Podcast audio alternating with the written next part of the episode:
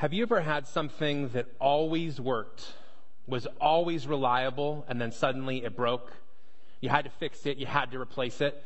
Uh, for those of us in the room who are the kind of people who have smartphones because you can no longer buy flip phones, uh, for those of us who have high speed internet because you can no longer have Juno and uh, dial up internet, you know how this goes. And sometimes that, that dishwasher, that hot water heater, that old reliable car suddenly breaks down and you're forced to change, not because you want to, but because you have to.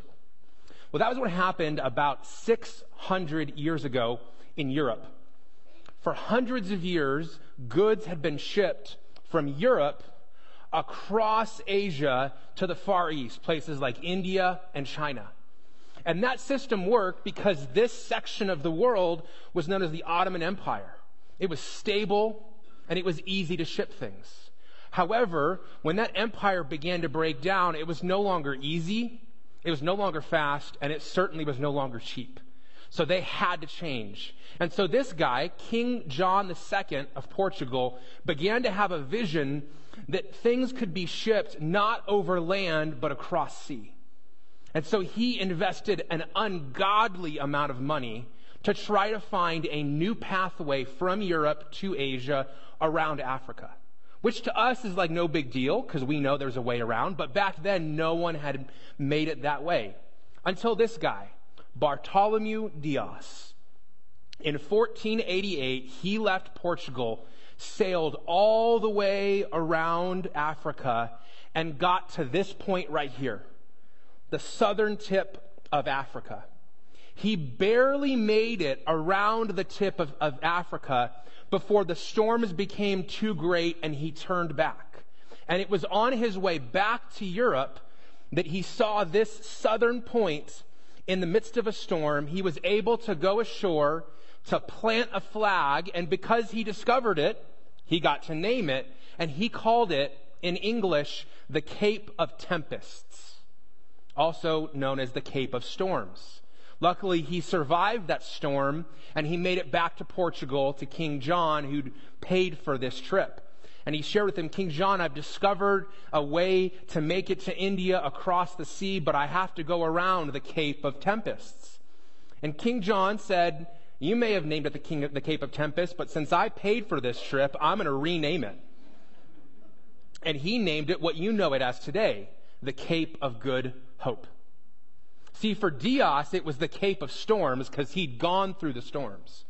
But for John, who for decades had been trying to make a way there, he saw it as the Cape of Good Hope because he saw the hope this represented. Now, some of you have had a very similar experience to Dios and John. You've not been out exploring the seas, but you've been working your way through 1 Peter. And for some of you, you call this book the book of suffering. You're like, Scott, when is this series ever going to end? I am tired of coming on Sundays and hearing about suffering. For others of you, you know this book not based upon its suffering, but based upon its hope. Maybe you're in the middle of suffering, and this book has offered you hope as you've gone through it. And so, in the same way that the Cape of Good Hope is also the Cape of Storms, it's a treacherous place, I want to tell you that the book of First Peter is a book about suffering. But it's a book that's also about hope in the middle of suffering. And so I would say it's not or, it's and. So we're continuing today this and series about our living hope in the midst of a hostile world. And we're going to begin chapter 4 of 1 Peter today. So if you have a Bible, I want to encourage you to turn there. If you've not been here for a while, haven't been in the scriptures ever, 1 Peter is near the back of the Bible. It's right before 2 Peter and right after 3 John. If you hit Revelation, you've gone too far. And if you're in Hebrews, you haven't gone far enough. And we're going to dig into the first 11 verses of chapter 4 today. And if you're taking notes or you have your handout, here's the big idea that we're going to unpack this morning. Every adversity is also an opportunity when God's grace is involved. It doesn't mean that the adversity goes away. It's also an opportunity when God's grace is involved. And so I'm not here today to minimize the adversity that you're in. I'm not here to say that it's not adversity. I'm just here to talk about Paul's words that it may also be an opportunity.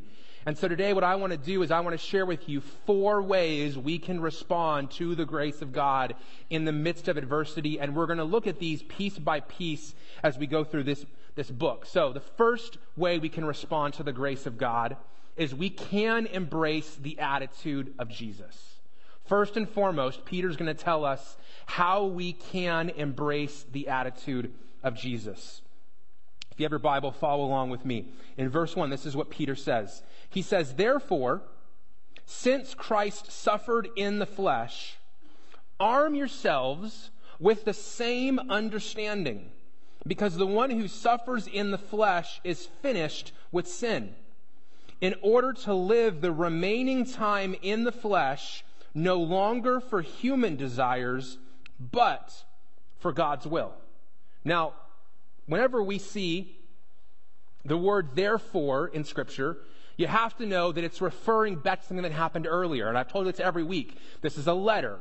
They'd be reading it all in one sitting. They wouldn't be reading it piece by piece. So, so when Peter says, therefore, what is he referring to? He's referring to what we covered last week. And if you weren't here, this is what Peter said in the previous section. He said, For Christ also suffered for sins once and for all the righteous for the unrighteous, that he might bring you to God. He summarized the gospel in that sentence there in verse 18. That Christ suffered for sins once and for all, that he died once and for all for everyone's sin, the righteous for the unrighteous. He's the righteous one. We're all the unrighteous ones. And what he did through that is he made it possible that he might bring us back to God and reconcile us to him. So we're not here today to participate in some work that makes us worthy of God's love. We're not here today to celebrate that we can earn God's love or that somehow God grades on a curve where hopefully He'll elevate our good works enough where we're okay. No, we're only reconciled to God because Christ died for us. That's what our hope is. And so when Peter says, therefore, he's referring to this. He's saying, therefore, since Christ suffered in the flesh, he says, arm yourselves. Now, now we think about arming ourselves as Arizonans.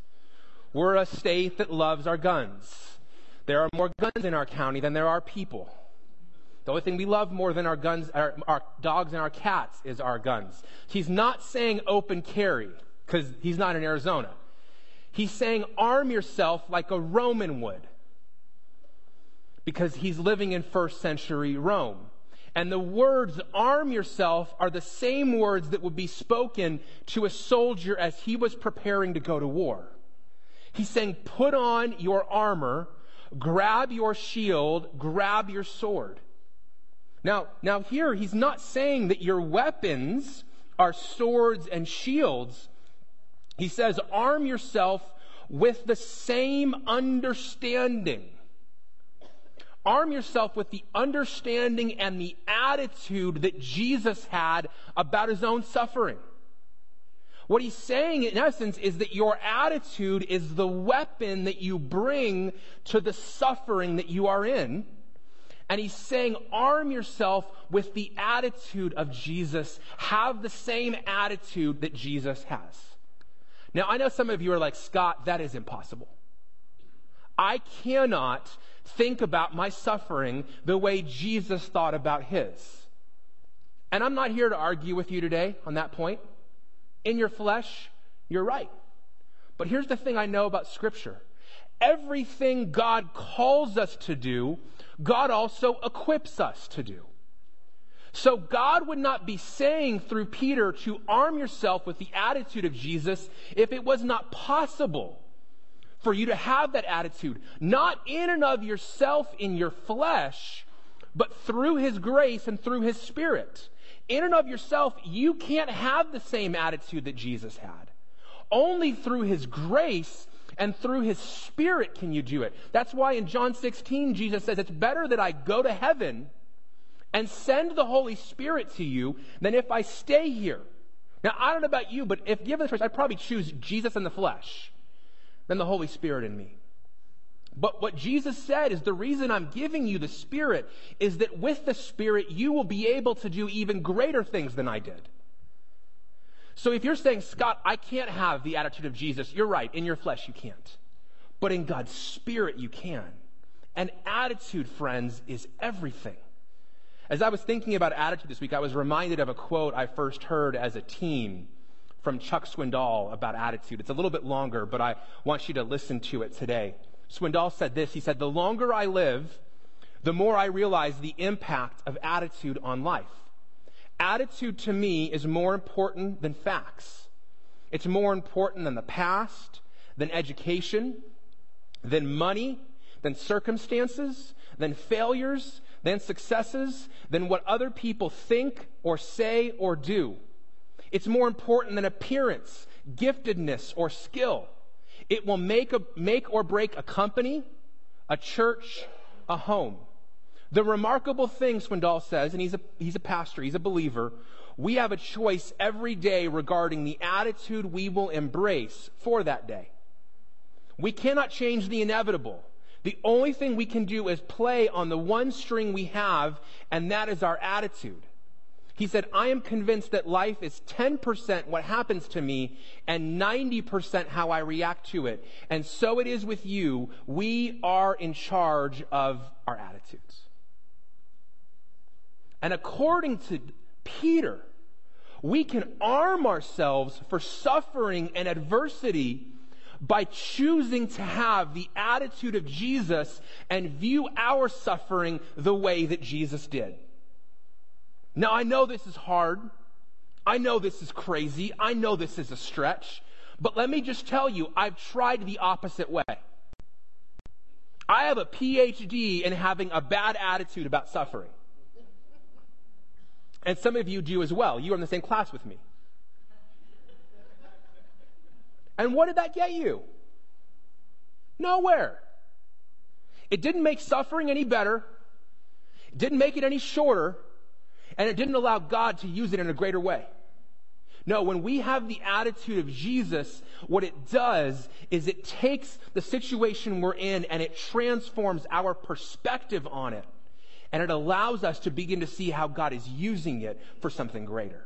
So the first thing we can do in response to God's grace is we can have the attitude of Jesus. The second thing we can do is we can follow in the footsteps of Noah we can follow in the footsteps of Noah.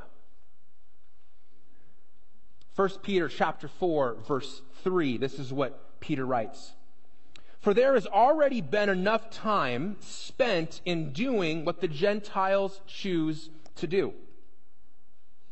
Carrying on an unrestrained behavior evil desires drunkenness orgies carousing and lawless idolatry they are surprised that you don't join them in the same flood of wild living. That's bolded because we're going to come back to it. And they slander you. They will give an account to the one who stands ready to judge the living and the dead. For this reason, the gospel was preached to those who are now dead, so that although they might be judged in the flesh, according to human standards, they might live in the Spirit according to God's standards. Now, what Peter begins this section talking about is the past of all these believers that he's writing to. He says, We've already spent enough time doing what the Gentiles do. By this point, it was very rare for someone to be born into a family that followed Jesus. Everyone who followed Jesus was a convert. They were a certain age when they put their faith and trust in Jesus. It wasn't the environment they were born into. And what Peter seems to be indicating is that everyone has a before I surrendered to Jesus phase. For those of you who became a believer maybe as a teen or an adult, you have memories of your life before you followed Jesus. You have a life that you can remember where you were not walking in the ways of Jesus. You were not living under the authority of Jesus. You weren't thinking about Jesus other than it was your favorite curse word when things got really bad. But some of you are like, Scott, I grew up in a Christian home. I don't know a day in my life where Sunday wasn't a day for church. I didn't have a before I surrendered to Jesus phase. And I would say, yes, you did. Because I did. I was a pastor's kid.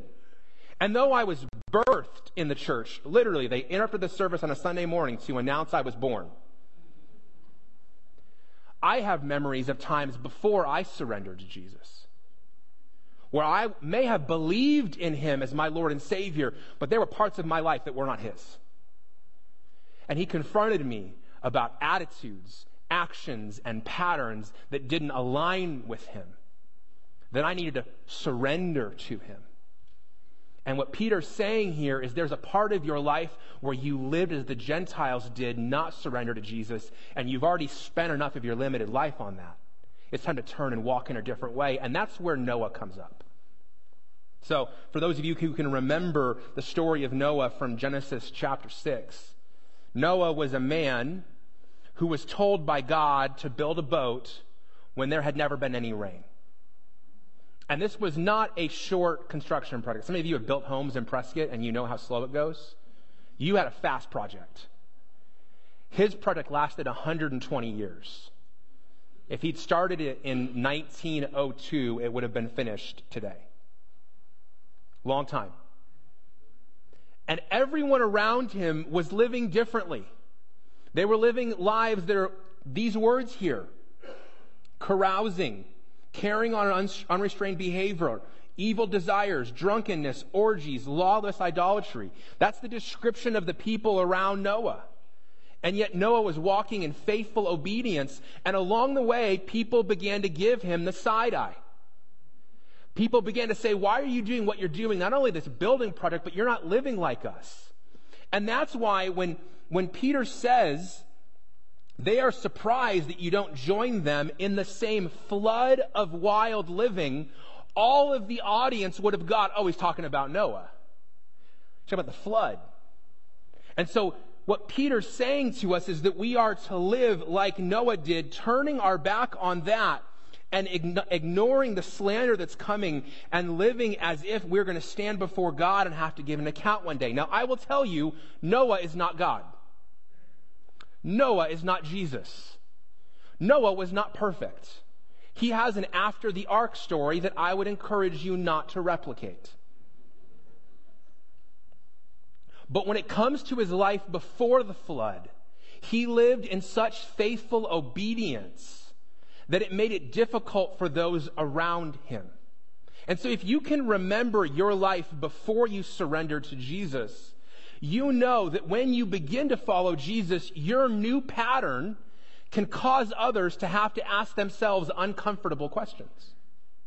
When you shift the way you're living, the people who were a part of your past now are forced to ask themselves maybe some questions they don't want to.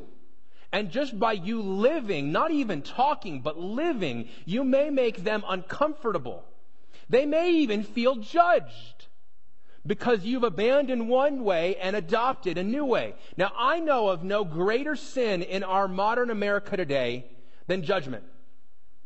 I mean, the worst thing you can do is tell somebody what they're doing is wrong. The worst thing you can do is judge somebody else. But Peter speaks directly to this. He says, We are all going to have to give an account one day. We are all going to be judged. Verse 5 They will stand to give an account to the one who stands ready to judge the living and the dead. All of us are going to be judged one day. And here's the question you have to wrestle with which is worse? Being slandered by people who are ungodly or being judged by God? Being slandered by people who are not living the way you're living, who don't believe what you believe, who aren't going where you're going, or being judged by God. You're going to be judged either way. So pick. Which one? And Peter says, live under the preparation for the judgment of God. And then he says something interesting here in verse 6. He says, For this reason, the gospel was preached to those who are dead. Now, some of you who've been kind of reading in advance of these messages, you might be thinking, Scott, what does this verse mean? I, I wondered that as I read this week. What he's saying is the gospel was preached, parentheses there, in the past, was is a past tense verb, to those who are dead now in the present. So when these people heard the gospel, they were alive. But now they're dead. Why was the gospel preached to them then? What Peter's saying here in verse 6 is the gospel was preached to them then, and they needed to hear the gospel so they'd be able to endure suffering. And Peter's, in some way, got a sense of where his future is headed. Peter was crucified upside down because he felt unworthy to be crucified right side up the way Jesus was. The other 10 living disciples, nine of them were brutally martyred for their faith, and John was sent to an island to live out the rest of his years in isolation. Some of you could barely survive two or three months in your house during COVID, and you had the internet. John was on an island for years, maybe even decades by himself. The reason they were able to endure the fires or the isolations or the stonings was that they knew the gospel and that they could stand before God confidently because of their faith in Jesus. So we can have the same attitude as Jesus, and we can follow in the pattern of Noah in faithful obedience. And third, we can live as if our time is short because it is. We can live as if our time is short because it is. A few years ago, I saw a movie, I think it was called In Time. And it was a movie where everybody didn't have money, they had time. And literally in their arm, there was a chip that would display how many minutes, hours, and seconds they had left to live. It was a terrifying kind of probability for the future. But in some ways, it gave their lives instant urgency. The problem is, all of us have a ticking clock. All of us, our life is going to expire. Now, hopefully, your life is not going to expire as soon as the milk in your fridge at home. But it's going to. And so Peter says, since our lives are short, we ought to live like that. In verse 7, he says, the end of all things is near. Therefore, be alert and sober minded for prayer. And above all, maintain constant love for one another, since love covers a multitude of sins. Be hospitable to one another without complaining. He starts out by saying, Keep your mind clear and sober so you can pray.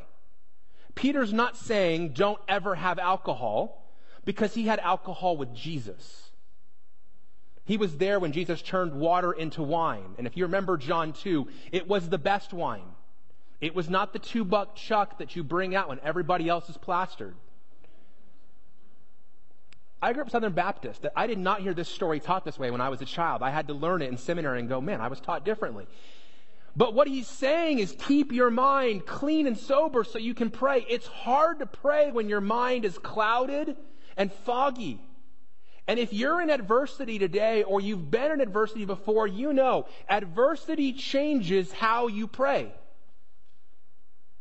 When everything's going well, you pray one way. And when the wheels are falling off, you pray a totally different way. That's why for some of you, the times that you have felt closest to God were not the best times in your life. They were the hardest times. And, and Peter's saying, the end is coming, things are going to get harder. So keep your mind clean and sober so you can pray because prayer is what's going to carry you through. Your dependence on God is going to carry you through. That's why sometimes I think the worst thing God could do for some of us is give us everything we want. Give us a very simple and easy life. Sometimes it takes that adversity and suffering to draw us back to God. But Peter continues. He says, maintain constant love for one another. If you have the ESV translation, your translation reads, love each other deeply. That word constant in the Christian Standard Bible that I preach from, or the word deeply in the English Standard Version, it's, it's a word picture in Greek, and it's the idea or image of a runner straining to win a race, reaching for that tape at the finish line. That's the kind of love that we are to have for one another. Because, and I know this is going to shock some of you, so I'm glad you're all sitting down. Some people are hard to love. Some people in the church are extra hard to love. I was taught a phrase as a kid growing up about those people EGR, extra grace required. And so, what, what Peter's saying is that as we get closer to the end, we are to love each other deeply and strain in love. There is a feeling component to love. Don't get me wrong. But if it's only a feeling, when things get hard and they become EGR people, you will stop loving them because you don't feel like it and it's too much work. And to be frank, some of us aren't going to get love because we're going to be the people who are the EGR people. There are some days I'm the EGR person. And so he says, love each other deeply, strain in love. And don't just walk away because it doesn't make you happy anymore, or it takes work, or it's hard. He talks about this love that it covers a, a, multitude of sins. Here Peter's quoting Proverbs. In Proverbs 10:12, the writer of Proverbs says, "Hatred stirs up conflict, but love covers all offenses." Now let me be really clear with what the word covers means. It doesn't mean hides. It doesn't mean ignores. It doesn't mean like when you have somebody coming over to your house and you put all of the dirty clothes in the closet and close the door. It isn't that kind of cover. What he's saying here is that love sees those offenses, love faces those offenses, and love forgives those offenses. And friends, I know of no word that evokes more strong response in my 15 to 20 years of preaching than forgiveness. When I bring up forgiveness, it's like people who are listening to me turn into monkeys and start throwing tomatoes at me. Because forgiveness is possibly the hardest thing we will ever do. And yet, the kind of love that Peter's talking about here, it sees those offenses, it faces those offenses, and it forgives those offenses. Now, I don't have time to do a whole teaching today on forgiveness, but here's what I will say just one thing forgiveness is not trust. Forgiveness does not equal trust. When I teach forgiveness, here's how I teach it forgiveness involves me and God. Reconciliation involves we, it's both people. And trust, it takes time. There's a big difference between forgiveness and trust. You can decide that you're going to forgive someone, but you can't decide whether somebody's worthy of trust again. And for those of you control freaks, that's the hardest part of all. You can be in control of forgiveness, but you're not in control of reconciliation and trust. And what Peter's saying is the kind of love that I'm calling you to, it certainly involves forgiveness.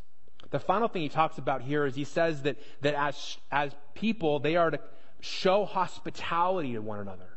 In the first chapter of this book, he said, You, my audience, not us, but his original audience, are strangers and exiles. They were living in a land that was not their own. And when you're living in a place that's not your own, you're dependent on the hospitality of others to help you. And so he's saying now others are going to come and they're going to be dependent on your hospitality the same way you were dependent on somebody else's hospitality to survive. One of the hardest things that I have found for some of us in this Western American 21st century world is the principle we were taught as toddlers sharing. What's the first word you hear from a toddler? Mine. Some of us still have that in us. But this is my house. This is my car. This is my money. This is my time. Really? Really? Who gave you the life to earn that money, to buy that house, to buy that car? Who gave you more time? And who's in charge of that money? Hospitality requires a surrendered heart and open hands. And some of us, it is the hardest gift for us to express, which is a great segue into the final thing that Peter says. We can respond to the grace of God by re- receiving and sharing the grace of God. He ends this section talking about what we do with the grace of God. verse 10. Here's what Peter says Just as each one has received a gift, use it to serve others as good stewards of the varied grace of God. Verse 11, he says, If anyone speaks, let it be as one who speaks God's words. If anyone serves, let it be from the strength that God provides, so that God may be glorified through Jesus Christ in everything. To him be the glory and power forever and ever. Amen. In my Bible, the header, which by the way is not inspired, Peter didn't label his sections. That was added by Bible translators hundreds of years later. In my Bible, the header for this section we've talked about today is stewards of God's grace. It's the bold right above chapter 4. The word steward is not a word we often use, but it's a word that means someone who manages something precious and valuable that the person received but is owned by another. So a steward has something in their hands, in their possession. It's really important, but they didn't get it themselves and they didn't own it themselves. Someone gave it to them. And what Peter is saying is that is God's grace. It's precious and valuable. It's not yours like you gave it to yourself. You received it from God and you are to be a steward of it. This is why I just want to encourage you. The word stewardship is far bigger than money. Often in the church, when we hear stewardship, we think money. But stewardship is much bigger than that. It is your time, it is your talents and gifts. It is your money. It's your relationships. It's everything you have that ultimately God is in charge of. And he says in this text, Peter, that even God's gifts are an expression of his grace. That God gives us gifts, but even that is, is a grace. And some of you have learned along the way what your gift is. Maybe you've got a sense of what your spiritual gift is. And if you know that, I just want to encourage you that gift you have, it isn't about you, and your gift isn't for you. That's why there's no place for pride when it comes to spiritual gifts. The gift that you have isn't about you, it's about God. After all, God's the one who gave it to you. Peter ends the section saying this is all for the glory of God. He also says the gift isn't, isn't for you to use on yourself. The gift that you have is to serve others. And this is where I was preparing this message this week, and I was just reminded that this gift that I have, that I'm using right now with you, is not about me. I, am so grateful that we are part of a church, our team, our staff, that cares for us and loves us. I've served in churches where that wasn't the case that didn't have a moment like we just had, that didn't pay our staff well, that didn't provide benefits, that, that didn't do any sort of appreciation. Now, there, there's a reason why this is a, a huge turnover career. Because it can be brutal on your soul, and when you're not appreciated, it makes it even harder. So I, I appreciate the biblical honor, but we have to be careful that we don't ever shift from honor to praise. Because though my feet are made of flesh and bone, my feet are spiritually made of clay. Do not put any of us on a pedestal. The same amount of blood that Jesus bled for your sins, he bled for mine, he bled for ours. We are not better. We are not more holy.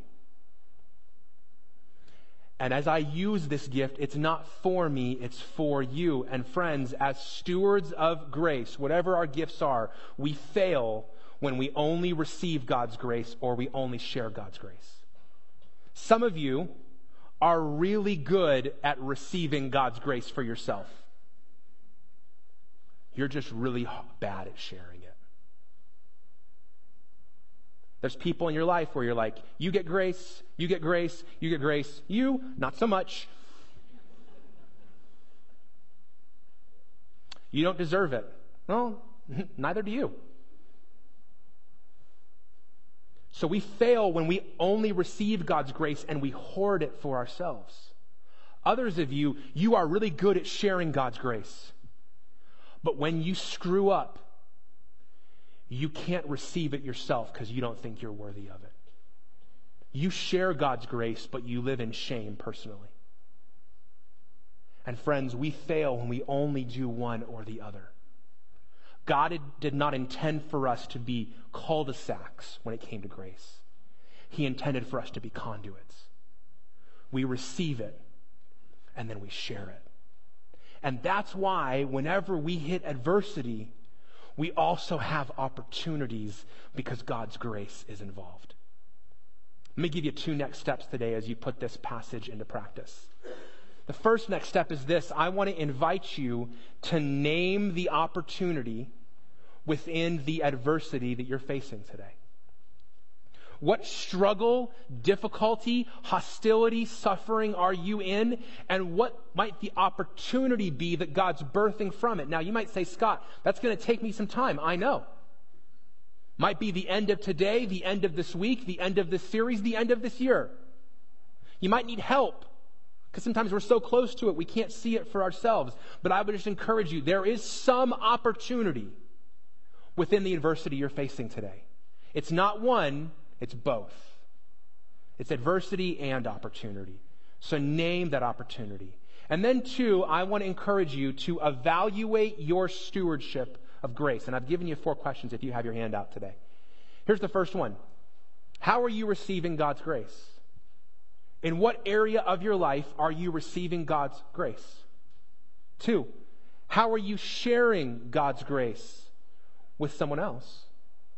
Three, is there an area where you're not receiving God's grace yourself? Where you're like, okay, I'll take God's grace here, here, and here, but not right here. My past is too broken. My sin is too great. My failure is too large. And then, is there an area where you're withholding God's grace from others? Is there somebody that you don't feel is worthy of it and you're withholding it? The way that our adversities become opportunities is not our strength and not our goodness. It's receiving and sharing the grace that God's given to us. Let's pray. Heavenly Father, we thank you so much for your grace that in the midst of our adversities and our challenges and our difficulties, morning by morning and day by day, you give us new mercy and new grace. Not for us to hoard and spend on ourselves not for us to depend on, but for us to lean into you and your provision and for us to share. For those who are here right now or watching online or who will watch later who are in the midst of adversity and struggle, I pray that they might find you at work. I pray they might discover the gift of your grace. And I pray that you might open up opportunities to accomplish things, miracles, that would not be possible in success. I pray that as we use the grace and the gifts that you've given us, we wouldn't spend it on ourselves. We wouldn't merely give it away, but that we would receive your grace, allow it to transform us, and then become your instruments in this world. We thank you that you are at work in our world the same way that you were with Noah and with Peter. And we pray that you would do great and glorious things even through our difficulties.